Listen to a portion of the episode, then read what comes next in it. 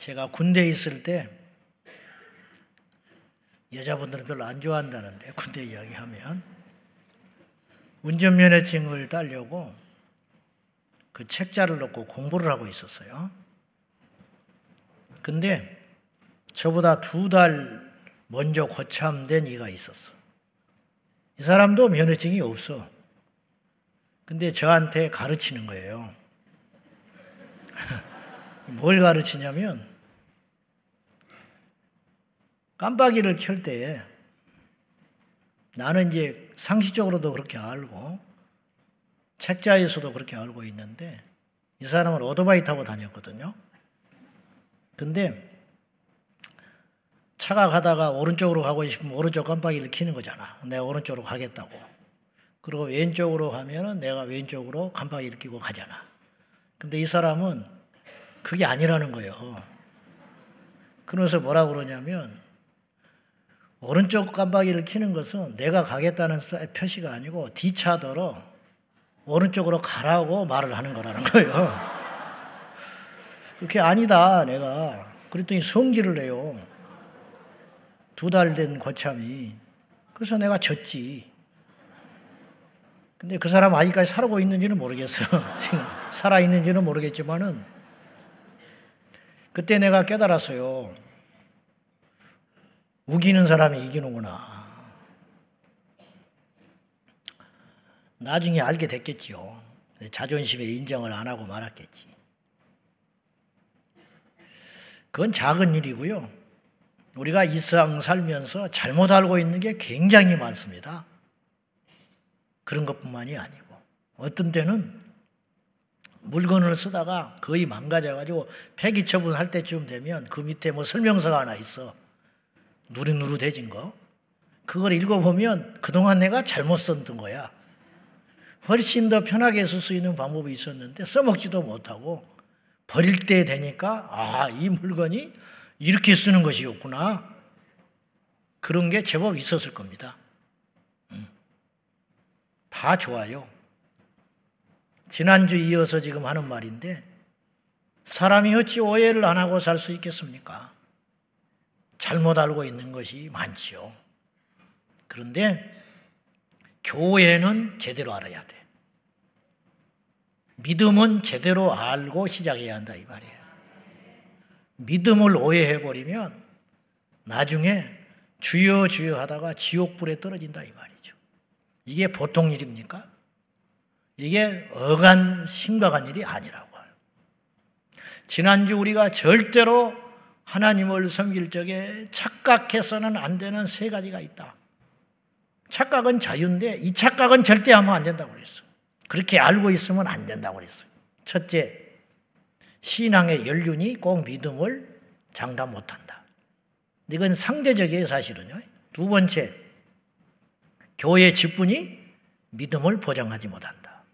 세 번째는 지식적 암, 성경을 많이 알고 또 교회 생활을 좀 안다고 다녀봤다고 그 알미 자기가 믿음인 줄 착각하는데 그게 아니다. 물론 이건 상대적이라 즉 어떤 사람은 그게 도움이 될 수 있어요. 교회를 오래 다닌 것이 직분을 받음으로 믿음이 생기기도 해요. 그러나 그렇지 않는 수도 있다라는 거예요. 그렇지 않는 것에 대한 경고를 하자는 거예요.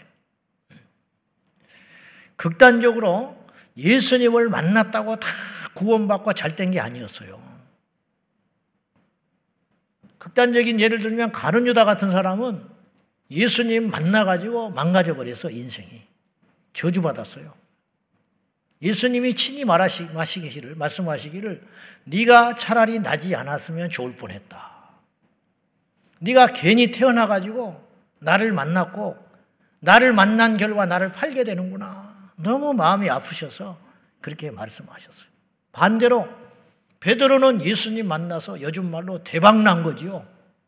비록 십자가에 거꾸로 매달려 죽기는 했지만 교회사 속에 이름을 남기고 그게 중요한 게 아니고 그 영혼이 천국에 가서 빛나고 영광스러운 보좌에 앉아서 예수님의 영원한 제자로 살고 있으니 얼마나 영광스러운 생애가 됐습니까?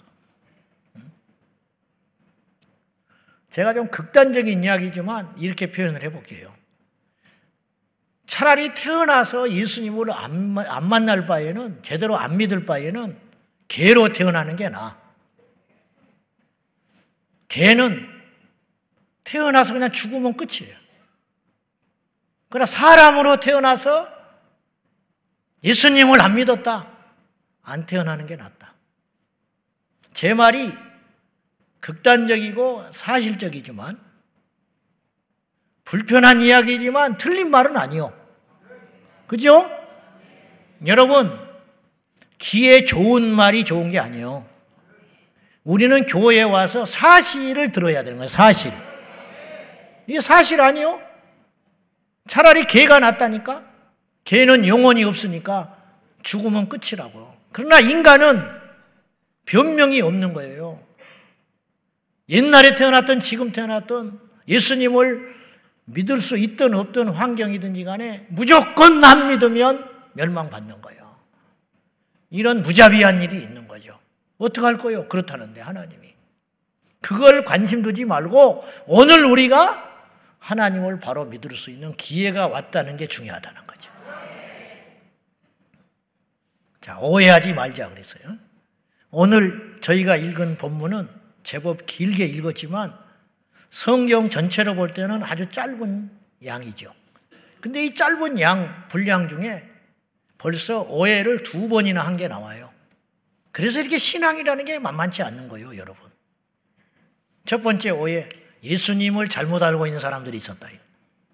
사람들이 나를 누구라 하더냐? 가이사라 필리포에서 지방에서 예수님이 제자들에게 물었어요. 몰라서 물어본 게 아니라 그랬어요. 교훈하려고 물어본 거야. 사람들이 나를 뭐라고 하더냐? 에레미야, 엘리야, 사도 요한, 아, 세례 요한 등등 선지자 중에 한 분이랍디다. 그래. 너희들은 나를 누구라고 생각하냐? 이 말이 뭐예요? 그 답은 틀린 답이다 이런 뜻이에요. 그건 맞지 않는 답이야. 너희들은 나를 누구라 하냐? 주는 그리스도시요. 구원자요. 하나님의 살아계신 아들이십니다. 그랬더니 예수님이 뭐 칭찬도 할 만하잖아요. 와, 너 제대로 알고 있구나. 역시 그렇게 말하지 않고 이건 칭찬의 문제가 아니라는 거예요. 네가 제대로 말은 했다. 근데 그렇게 알게 된 것이 네 혈육이 가르쳐줘서 알게 된 게 아니고 하늘에 계신 아버지께서 너에게 특별히 가르쳐 준 거야. 여러분이 예수님을 바로 알게 되었다면 하나님의 아들로 믿어진다면 천국과 지옥이 믿어진다면 그 은혜는 사람이 가르쳐 줘서 그렇게 된 게 아니고 하나님의 선물이에요. 이게 보통 일이 아니라고. 오해했다 이 말이에요. 예수님은 선지자가 아닙니다. 예수님은 하나님이십니다. 그렇게 아는 사람이 없었다. 오해지요. 지금도 마찬가지. 이슬람, 이단, 종파들 전부 예수님을 선지자로 이야기를 해.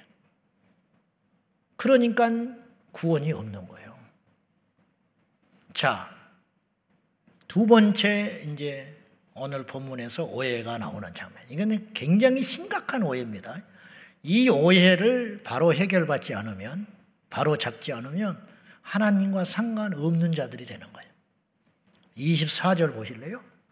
다 같이. 자, 시작. 이에 예수께서 제자들에게 이르시되 누구든지 나를 따라오려거든 자기를 부인하고 자기 십자가를 지고 나를 따를 것이니라. 이 말씀 다 알지요? 오늘 처음 읽은 사람은 거의 없을 걸로 봐요. 지금 여러분의 상태가. 다 안다니까. 근데 아는데 잘못 알고 있어. 또 하나, 알기는 제대로 알았는데 그렇게 안 살아. 그러면 그렇게 안 살면 아는 것이 필요가 없는 거예요. 그래서 야고보 사도는 행함이 없는 믿음은 죽은 믿음이다 그랬습니다. 즉 그건 믿음이라고 할 수 없는 것이다 그런 뜻이죠. 이 말씀도 지독히 오해가 많은 말씀이에요. 그 중에 하나라고 저는 봐요.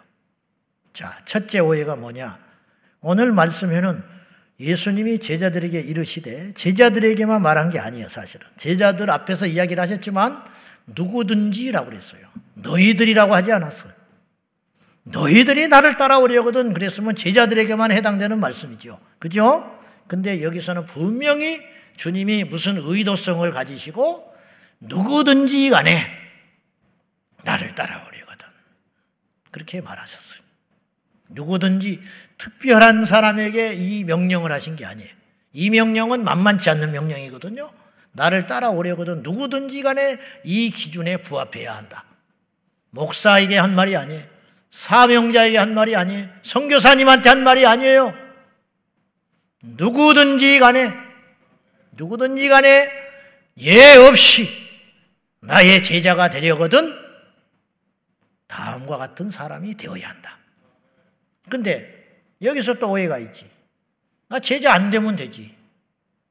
믿기만 하면 되지 뭐 제자가 돼. 그거는 소수의 사람들이 그렇게 하는 것이지. 여러분 성경에는요 평신도라는 말이 없어. 교인이라는 말이 딱 한 번 나오는데 교인 그러니까 의미 없는 말이에요. 성경에서 오직 우리에게 요구하는 직분은 둘 중에 하나밖에 없어요. 성도, 제자. 근데 이 성도라는 말도 오해된 말이에요. 제자라는 말은 그렇게 엄중하기 때문에 그 단어 자체가 예수님의 제자, 아이고, 아무나 되겠어? 이렇게 조금 무게감이 있는데 성도라는 말은 오해가 많아요. 그래서 성도 그러면 솔직히 지금 우리가 어떻게 알고 있냐면 교회에 나와서 집사가 아직 안 된 사람. 그 사람을 성도라고 하잖아. 그래서 제가 새가족 교족부를 받을 때 그 앞에 아무개 그리고 아무것도 안 써놔요. 그럼 내가 물어본다고. 집사님이세요? 그래. 그럼 아니래. 그러면 내 마음속에 솔직히 어떤 마음이 드냐면 여기 교회에 나온 지 얼마 안 됐구나. 성도구나. 그럼 또 물어봐. 세례는 받으셨어요? 그래. 그럼 세례 안 받았대. 그러면 완전히 원초자구나 이거. 세례도 안 받은 성도. 근데 이제 세례 받은 성도 그러면 조금은 다녔지만 그렇게 열심히 안 다녔구나. 본인도 그렇게 생각하고 있고 나도 무서운 게 이 잘못된 교육이라는 게 이렇게 무서운 거예요. 나도 그렇게 생각이 들어요. 여러분도 그렇죠? 그렇다고 해야 설교가 나가는 거야. 그렇잖아. 그러니까 우리 지금 현 한국교회 실정 속에서 성도라는 단어는 집사되기 전에 초신자. 뭐 교회를 얼마나 다녔든지 간에. 그러면 정말 그런 뜻이냐 이거예요. 성경에서 쓰는 성도라는 단어가 그렇지 않다. 원래 원어에는 영어 성경에 이렇게 써요. 서, 세인트, 성자. 여러분, 우리 중에 성자라는 말 들어본 사람 손 들어봐. 한 명도 없어. 나도 한 번도 안 들어봤어. 물론 김성자는 있지. 교회사 속에서 성자라고 호칭이 붙은 사람이 얼마 안 돼요. 물론 카톨릭에서는 성자들이 많지만 그런 성자 말고 교회사 속에서 saint라는 말을 붙인 사람은 몇 명 안 돼. 성 어거스틴, 성 베드로, 성 베드로 성당 그러죠. 성 바울로, 바울. 얼마 안 된다니까요. 그러니까 아주 특별한 존재들, 예수님께 전부를 걸고 순교한 사람들에게 말씀대로 실천하고 산 사람들의 일부에 saint라는 단어를 붙였어요. 그런데 우리 예수님은 거룩한 욕심이 많으셔서 우리 모두가 그렇게 되기를 원하시는 거예요. 그래서 너희는 성도라. 제자라. 누구든지 오늘 우리 교회 스스로 나는 초신자다. 난 아직 세례도 안 받았어. 교회 온 지 얼마 안 됐어. 그런 방어막을 치고 숨고 있는 사람들이 분명히 있을 거예요. 그런 분들에게 이 말씀을 분명히 제가 합니다. 누구든지 간에 교회를 얼마나 다녔든지 간에 여러분 모두는 예수님의 제자가 되어야 됩니다. 다른 길은 없어. 다른 길은. 한 길밖에 없어.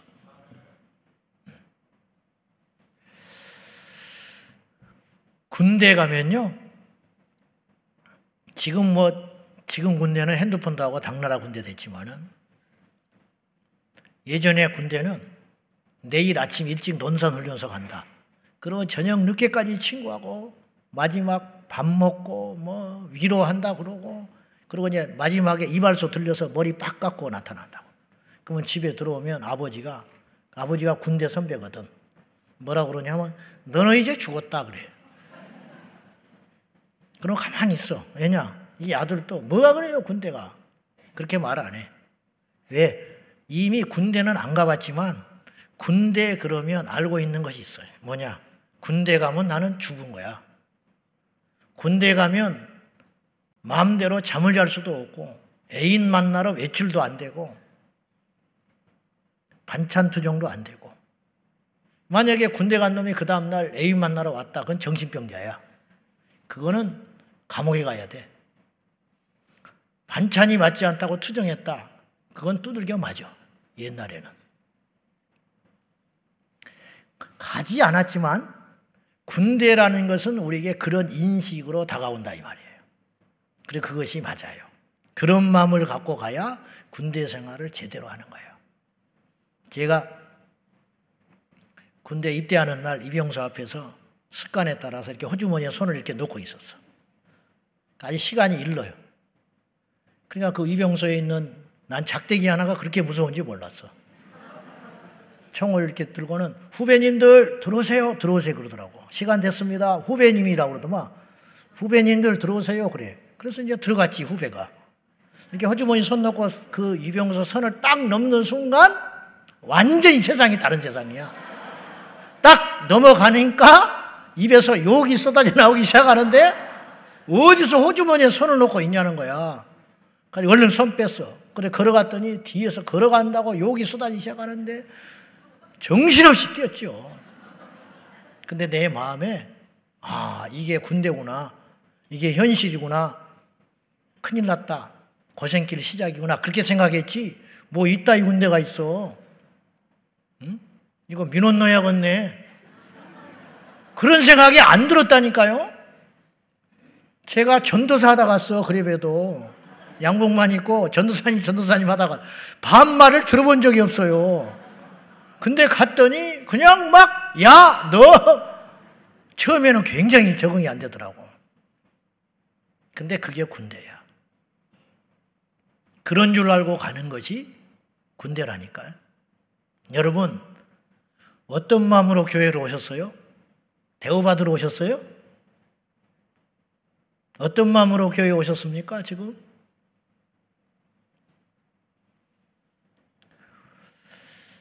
오늘이 본문 24절 이하를 제가 제 주관대로 오늘 우리에 맞게 제가 한번 이렇게 읊어볼게요.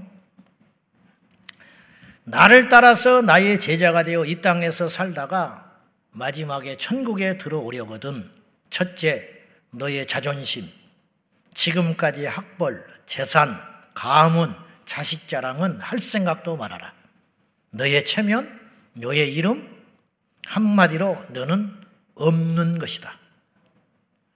지금부터 나를 따르기 위해서는 모욕을 당하고 조롱을 받고 무시를 받으며 침뱉음도 받을 각오를 해야 하며 직장도 사업도 가정도 이제부터는 너의 방식이 아닌 나의 방식으로 운영해야 한다. 또 때가 되면 너에게 해당이 안 될 수도 있지만 나를 믿는다는 이유로 가족에게서 버림받거나 세상에서 매장이 될 수도 있다. 그러다가 비참하게 죽을 수도 있다. 그런 상황이 온다 할지라도 결코 나를 모른다고 하는 순간 나도 너를 버리고 말 것이다. 설령 나 때문에 죽는다 할지라도 나는 너를 죽도록 버려둘 수도 있다. 잘 생각하고 따져봐라. 사람에게 목숨보다 소중한 것은 없다. 그런데 그 하나밖에 없는 소중한 목숨을 나를 위하여 기꺼이 버릴 수 있다면 나는 네가 행한 그대로 보상할 것이다. 이 내용이 24절 이하의 내용이에요.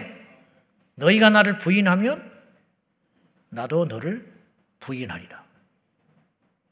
너희가 이 땅에서 살고 싶어서 나를 포기하면 너는 영원한 이 땅에서는 좀 더 살지 모르나 영원한 하나님의 나라에 들어올 자격은 없다. 이게 이 내용입니다. 사람이 천하를 놓고도 목숨을 잃으면 무엇이 유익하겠냐? 잘 생각해봐라. 그것이 맞지 않냐? 근데 그 소중한 목숨을 너를 위해서 쓴다면 너는 망할 것이다. 그러나 나를 위해 사용을 하면 내가 너의 영원한 미래를 책임져 주겠다. 이 말씀이에요. 이 말씀이. 공산주의로 전향한 사상을 바꾼 미국의 대학생이 이것 때문에 갈등이 생겨가지고 자기 약혼자와 헤어집니다. 그러면서 마지막으로 그 약혼자에게 보낸 편지가 다음과 같았습니다. 우리 공산주의자들은 높은 희생을 각오하고 산다. 총에 맞으며 교수형에 처해지고 매를 맞고 형벌을 당하며 직장에서 쫓겨나고 기타 모든 방법으로 어려움을 당한다. 우리 중에 몇 퍼센트는 죽임을 이미 당했고 투옥 중이다. 우리들은 사실상 가난 속에서 살아간다. 우리들은 살아가는 최소의 비용 외에는 모두 당에 바쳐야 하기 때문이다. 우리 공산주의자들은 취미 생활을 한다든지 영화를 본다든지 연주회에 참석한다든지 혹은 맛난 음식을 먹고 좋은 집에 살 생각이나 시간은 엄두도 내지 못한다. 우리들은 한마디로 공산주의에 미친 광신자이다.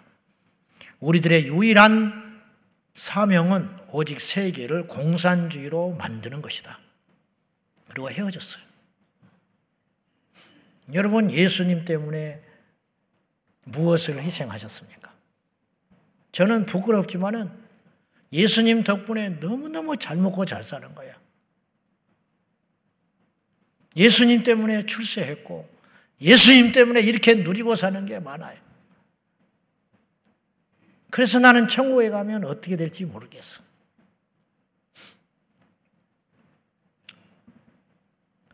정치하는 사람도 한낱 관직을 얻고 국회의원을 해보겠다고 자기 사생활을 포기합니다. 자식 소풍에 따라가기를 할 수 있습니까? 지역구에 무슨 일이 있으면 거기 쫓아다니지 자기 자식 못 챙겨요. 학교 졸업식이라고 자기 지역구에 큰일 앞두고 오라고 그러는데 거기 안 가고 자식 졸업식에 갈 수 있을 것 같아요? 못 갑니다. 심지어는 부모가 죽은 것도 자식 결혼하는 것도 모든 관점과 연결을 자기 정치적 출세에다가 맞춰요. 그래서 몰래 결혼시키는 국회의원도 있잖아. 괜히 구설수에 오를까봐. 철저히 자기를 희생하고 하나를 얻기 위해서 달려가는 사람들이 그들이라고 해요. 그런데 하물며 우리가 예수님을 위해 산다는 건 말이 안 되는 소리예요, 사실은. 우리를 위해서 천국을 가기 위하여 희생하는 것이지. 여러분, 우리가 감히 무슨 예수님을 위해 살고 있습니까? 예수님을 위해 사는 것이 우리를 위해 사는 거예요, 사실은. 그렇지 않아요? 우리가 가족의 전도를 한다. 주님을 위해서 그럽니까? 내 가족이잖아요. 내 가족 전도하는 것이 왜 주님을 위한 거요? 이웃 모르는 사람 전도하는 거, 그거 귀한 일이죠. 엄청난 일이죠. 근데 그것도 사실은 주님을 위한 것 같지만 내 상급 쌓는 거야, 그것도. 결국은. 우리가 무슨 주님을 위해서라. 전부 나를 위해서 그렇게 하고 있는 것이지. 근데 그것조차도 안 하려고 하니 어리석은 바보 천치들이라는 거죠, 우리가. 좀 말이 심해서 죄송합니다만은 그렇다 이 말이죠. 여러분 누구든지입니다. 스스로 속지 마세요. 평신도는 없는 거예요. 평신도는 사탄의 소리야. 2000년 역사 가운데 평신도라는 단어 때문에 얼마나 많은 사람들이 복음을 오해하고 하나님 앞에 말씀을 오해하고 스스로 지옥불에 떨어졌는지도 몰라요. 여러분에게 얼마나 많은 시간이 필요합니까? 얼마나 많은 시간이 구원, 구원을 위해서 얼마나 많은 시간이 필요해? 여러분의 변화를 위해서 주님이 얼마나 더 많은 시간을 줘야 됩니까? 여러분, 오늘 변하지 않으면 오늘 구원받지 않으면 10년 후에도 마찬가지. 아니, 더 나빠질 수도 있어. 그렇잖아요? 누구든지입니다. 누구든지 교회에 나오는 순간 세상을 버린 성도와 예수님의 삶과 가르침을 절대적으로 따라가고 하자 하는 제자만 있는 것이지 다른 것은 없다. 두 번째 오늘 말씀에 또 우리가 오해하고 있는 것이 있어요. 누구든지 나를 따라오려거든 자기를 부인하라. 자기를 부정하라는 거야. 한마디로 나는 없다. 어? 없어. 부인하지 못한 사람이 교회에 너무 많아 차고 넘쳐. 그래서 교회 안에서 다툼이 끊이지를 않습니다. 나를 무시했다고, 자존심 상한다고, 평소에는 꾸정물처럼 가라앉아가지고 맑은 물이 떠 있다가 한번 휘 젖어버리면 그냥 오염된 꾸정물이 올라오듯이 좀 변화됐나 싶은데 무슨 말 한마디 하면 확 옛날에 예수 없어. 뭐 다른 사람의 영혼, 뭐 당신은 없어. 그런 거면 다 그런 건 기억도 안 나고 그냥 눈에 불을 켜고 응? 덤벼드는데 이건 해볼 수가 없어요. 다투진 데까지는 안 가더라도 자존심에 안 한대. 안 한대. 그 왜 안 하냐고 그러면 바쁘대. 언제는 안 바빴어? 갑자기 바빠져 버린 거야. 그 회의하고 나서. 갑자기. 왜 내 의견을 안 받아주거든. 그때부터 바빠진 거야. 안 한대. 자존심에 이 사람 때문에 못한다는 소리는 못하고 그냥 제가 조용히 빠지는 것이 좋겠대. 웃기고 있네. 성경의 진리도 아닌데 이 땅의 크리스찬들이 진리처럼 알고 있는 것이 하나 있어요. 그게 뭐냐? 사람의 본성은 예수 믿어도 안 변해. 그런 소리 하잖아. 입에 달고 살아 그런 말을. 강단에서도 그런 말을 하고 듣는 사람도 아멘 그러고 있어. 여러분 예수님의 복음이 얼마나 시시한지 한 사람은 못 바꾼대. 그런 복음을 뭐하러 듣습니까? 죄송한 표현이지만 한 사람의 성격도 못 바꾸는 예수님을 뭐하러 믿어요? 그렇지 않아요? 누구든지 변할 수 있고 바뀔 수 있는데 그 바뀜의 시작은 어디서부터 시작되느냐? 자기 부정. 없다, 나는. 이게 뭐냐? 정신적 죽음을 말하는 거예요. 네 이름이 어디가 있어? 네 자존심이라는 게 어디가 있어? 어디까지 있게? 세상에 나가서 잘나면 뭐해? 다 필요 없다. 주님 안에서는 죽어라! 많은 걸 가질수록, 많은 걸 알수록, 내 집에 짐이 많을수록 이사, 이삿짐 비용이 많이 나오는 거예요. 그렇잖아요? 큰 집에 살수록 짐이 많아. 버릴 게 많다고. 알수록 내 자아가 강해져 가지고 이렇게 버리는데 시간이 걸리는 거예요. 차라리 초신자는 초신자 쓰지도 않아야 되네 그런 말. 초신자는 휙 뒤집어지기가 쉬워요. 이건 뭐 3, 40년 모태신앙 4대 5대 예수를 믿어가지고 교회 직분을 받았으니 뒤집어져야 말이지 이거는 도대체. 어? 안 뒤집어져. 근데 자기는 뒤집어졌다고 생각하고 있어. 옆에서 볼 때는 하나도 안 뒤집어졌는데. 이게 더 큰 문제라. 차라리 이단은 식별하기가 쉬워. 이단은. 근데 교회 안에 이단은 아닌데 이단과 같은 마지막을 맞이할 사람들이 많다 이런 뜻이에요. 이거 어떻게 하냐 이 말이에요. 이거를. 그 모든 것의 시작.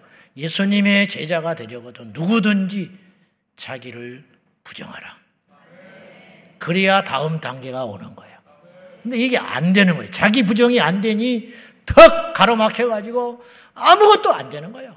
자기 부정이 안 되니 방언을 해도 필요가 없고 은혜를 받아도 그때뿐이고 직분을 받아도 그때뿐이고 목사가 돼도 그때뿐이고 선교사가 돼도 그때뿐이고 고생을 해도 그때뿐이고 잘 때도 그때뿐이라.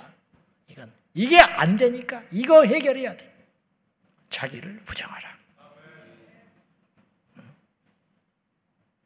아직도 받을 상처가 있어요?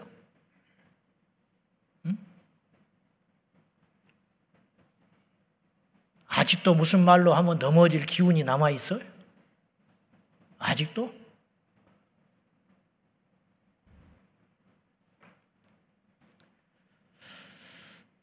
혈기로 사람을 죽였던 모세가 나중에 얼마나 변해버렸는지 이 지상에 있는 그 당대의 모든 사람보다 온유한 사람이다.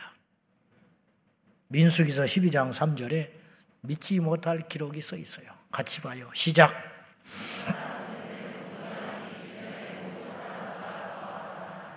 이걸 좀 쉬운 성경으로 한번 읽어볼까요? 세번역 성경으로 시작. 모세로 말하자면 땅 위에 사는 모든 사람 가운데서 가장 겸손한 사람이다. 막 모세한테 비난하라고 달라들어. 근데 모세가 말을 안 해. 땅에 엎드려 버려. 자기 누나가 비난을 하고, 자기 형이 합세해서 비난을 하고, 네가 인간이냐? 응? 네가 그러고도 이 응? 이스라엘의 지도자냐? 응? 모세가 그냥 엎드려 버려. 그런 모세를 보고 성경은 기록되어 있어요. 이 사람 모세는 그 시대의 모든 어떤 사람보다 온유하고 겸손한 사람이었다. 모세가 40살에 살인을 했던 사람이에요. 맨주먹으로 사람을 때려 죽여버렸던 사람이에요. 그랬던 모세가 이렇게 변해버릴 수 있는가? 주님을 만난 사람은 이렇게 돼야 되는 거예요. 주님을 만난 사람. 오늘날 교회 안에서 책망을 못해요. 책망할 어른도 없고, 책망을 해도 상처받고 떠나지 고치질 않아. 요즘 교육 환경이 왜 이렇게 무너졌죠? 애들이 엉망진창이잖아요.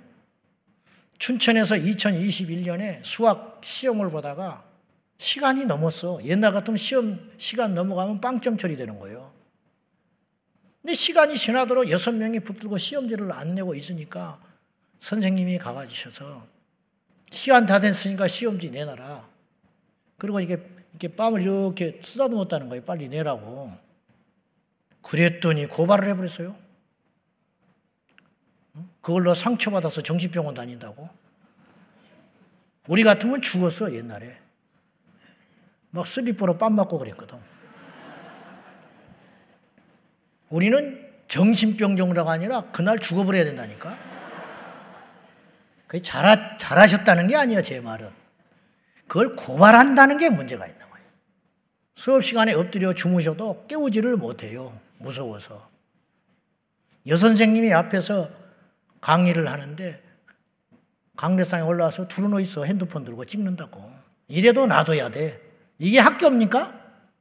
이 모든 일이 왜 시작됐냐? 학생 인권 조례 때문에 생긴 일이다 이 말이에요. 학생들의 인권.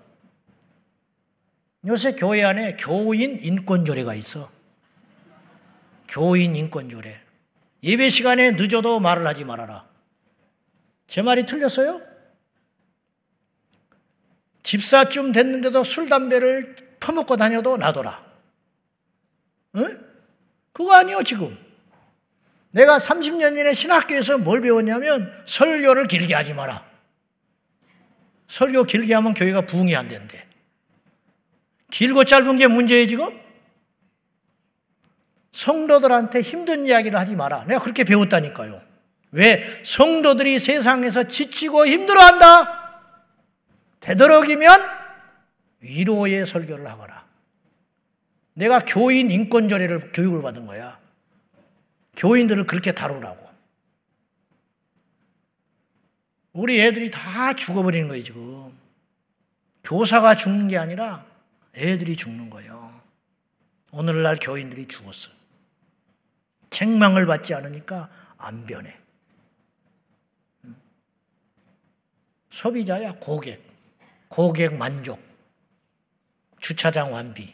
주차 전도지에 그렇게 써 있더라니까. 우리 교회는 주차장이 완비되어 있습니다.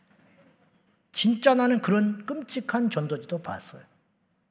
주차장이 교회를 정할 때 고려 1번이고 애들 영어 가르쳐 줘야 2번이고 자기를 그냥 놔둬야 3번이야. 신방을 안 해. 신방을 원치 않으니까 하지 말라는 거예요. 여러분, 목자가 양을 모르는데 그게 무슨 양이야? 말아버려야지. 자기를 부정하지 못하기 때문에 이런 일이 생기는 거예요. 자기를 부정하지 않고 그건 강하기 때문에 그런 게 아니라 아직 죽지 않아서 불쑥불쑥 튀어나오는 거예요. 여러분 이 말씀을 제대로 들으세요. 누구든지 예수님을 따르는 제자가 되려거든 첫 번째 관문 나는 없다. 그래서 하나님이 여러분을 부정시키려고 여러분을 죽이려고 수없는 가시들과 수없는 사람을 통해서 찔러대는 거야. 너 이러고 너 한번 확인해 보자. 야, 모세도 확인한 거지요. 미리암이 아론이. 근데 알고 봤더니 모세는 합격. 자기가 없어. 이것에 통과됐는가? 물론 쉽지는 않습니다. 그러나 그 길이 주님의 제자의 길입니다. 마지막으로 어떤 말씀 우리가 지독히 오해를 하고 있냐면 십자가를 지라는 말씀이에요. 이거 다 아는 말씀이라니까요. 여러분, 우리가 지금 거의 100% 교회에 와서 이 말씀을 읽을 때 십자가를 지고 나를 따르라 그러면 느낌이 고생해라. 그렇게 생각한다고. 아, 주님을 따르는 것이 만만치 않겠구나. 십자가를 지는 길이구나. 자식이 속을 썩으면 내 십자가. 그런다고. 그렇잖아요. 주님이 그런 의도로 그렇게 십자가를 지라고 말씀하셨을까요? 그게 아니라는 거예요. 이 당시에는. 주님이라는 말도 우리가 엄청나게 지금 오해하고 있는 거예요. 실감이 안 나. 왜냐? 지금은 노예제도가 없잖아요. 아무에게나 주님이라는 말 붙인 게 아니에요. 주님이라고 부를 때는 진짜 주님인 거예요. 그 당시는 그랬어요. 아무에다가 주인이라고 안 한다니까요. 베드로가 주여 할 때는 진짜 주님인 거예요.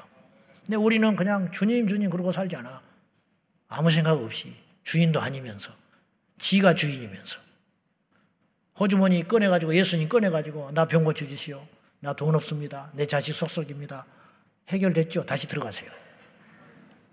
그리고 이제 한참 지가 인생의 주인 되어 돌아다니다가 나중에 또 아쉬우면 주님 어디 있어? 빨리 나와봐요. 이렇게 우리가 믿고 있어요. 근데 그것이 신앙인 줄 알아. 그게 아니라니까요? 우리는 없어요. 십자가를 지라는 말이 무슨 말일까요? 예수님 당시에는 십자가 처형이 있었어요. 그러니까 제자들은 알아들어요. 십자가를 진다는 게 무슨 말인지 알아. 예수님이 골고다 언덕에 십자가를 지고 가시다가 너무 진이 빠지셔서 구레네 사람 시몬이 대신 졌지요. 근데 예수님이 십자가를 지고 갈 때 구경꾼들이 모여들었잖아요. 예수님이 진 십자가, 예수님만 지고 간 건 아니죠. 세 명이 지셨지요. 예수님과 강도 두 명이 같이 지고 갔을 거 아니에요. 그러니까 십자가가 세 개 있었잖아. 사람들이 구경을 하고 다 온 거예요. 그때 어떤 생각이 들었을까? 저 사람들은 이제 곧 죽겠구나. 그렇게 생각한 거예요. 자기 십자가를 지고 가는 사람은 얼마나 이게 잔인한 형벌인지 자기 진 십자가에 매달려서 죽는 거예요. 그러면서도 가는 거예요. 알고도. 죽으러 그 길을 가는 거예요. 근데 주님이 제자들에게 그렇게 말하시는 거예요. 너희가 나의 제자가 되려거든 십자가 치고 올라가라. 죽을 각오를 해라. 죽을 수 있다. 죽는다. 내 제자가 되는 길은 그런 길이다. 그런데 따라올래? 그리고 따라오겠다는 사람은 주님이 보상을 하고 약속한 게 있는데 내 영원한 생명을 주리라. 음. 요한복음 6장에 예수님이 표적을 베푸시니까 물고기 두 마리 떡 다섯 개로 배가 부르니까 예수님 따라왔어요. 주님이 그런 부담스러운 소리를 하니까 다 가버린 거예요.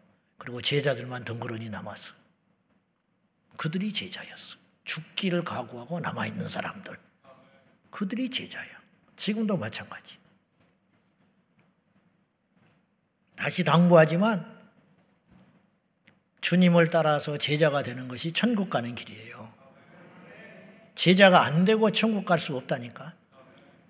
근데 그 제자가 되는 길은 죽어야만 갈 수 있는 길이다. 가다가 죽는 것이고 그 길이다.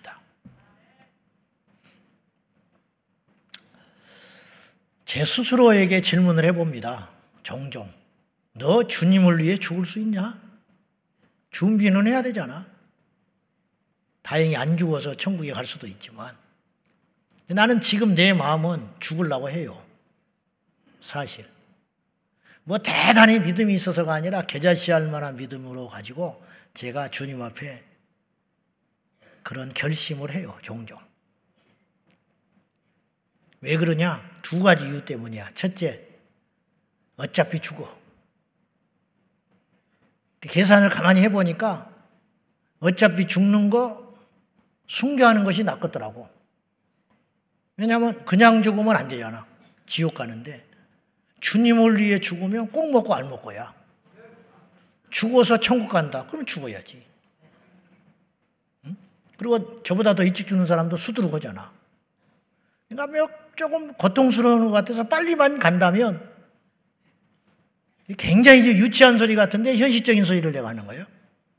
나는 그렇게 더러운 놈이야. 내가 생각을 해보니까 주님을 위해 죽는 것이 남는 장사야. 그래서 나는 주님을 위해 죽으려고 그래.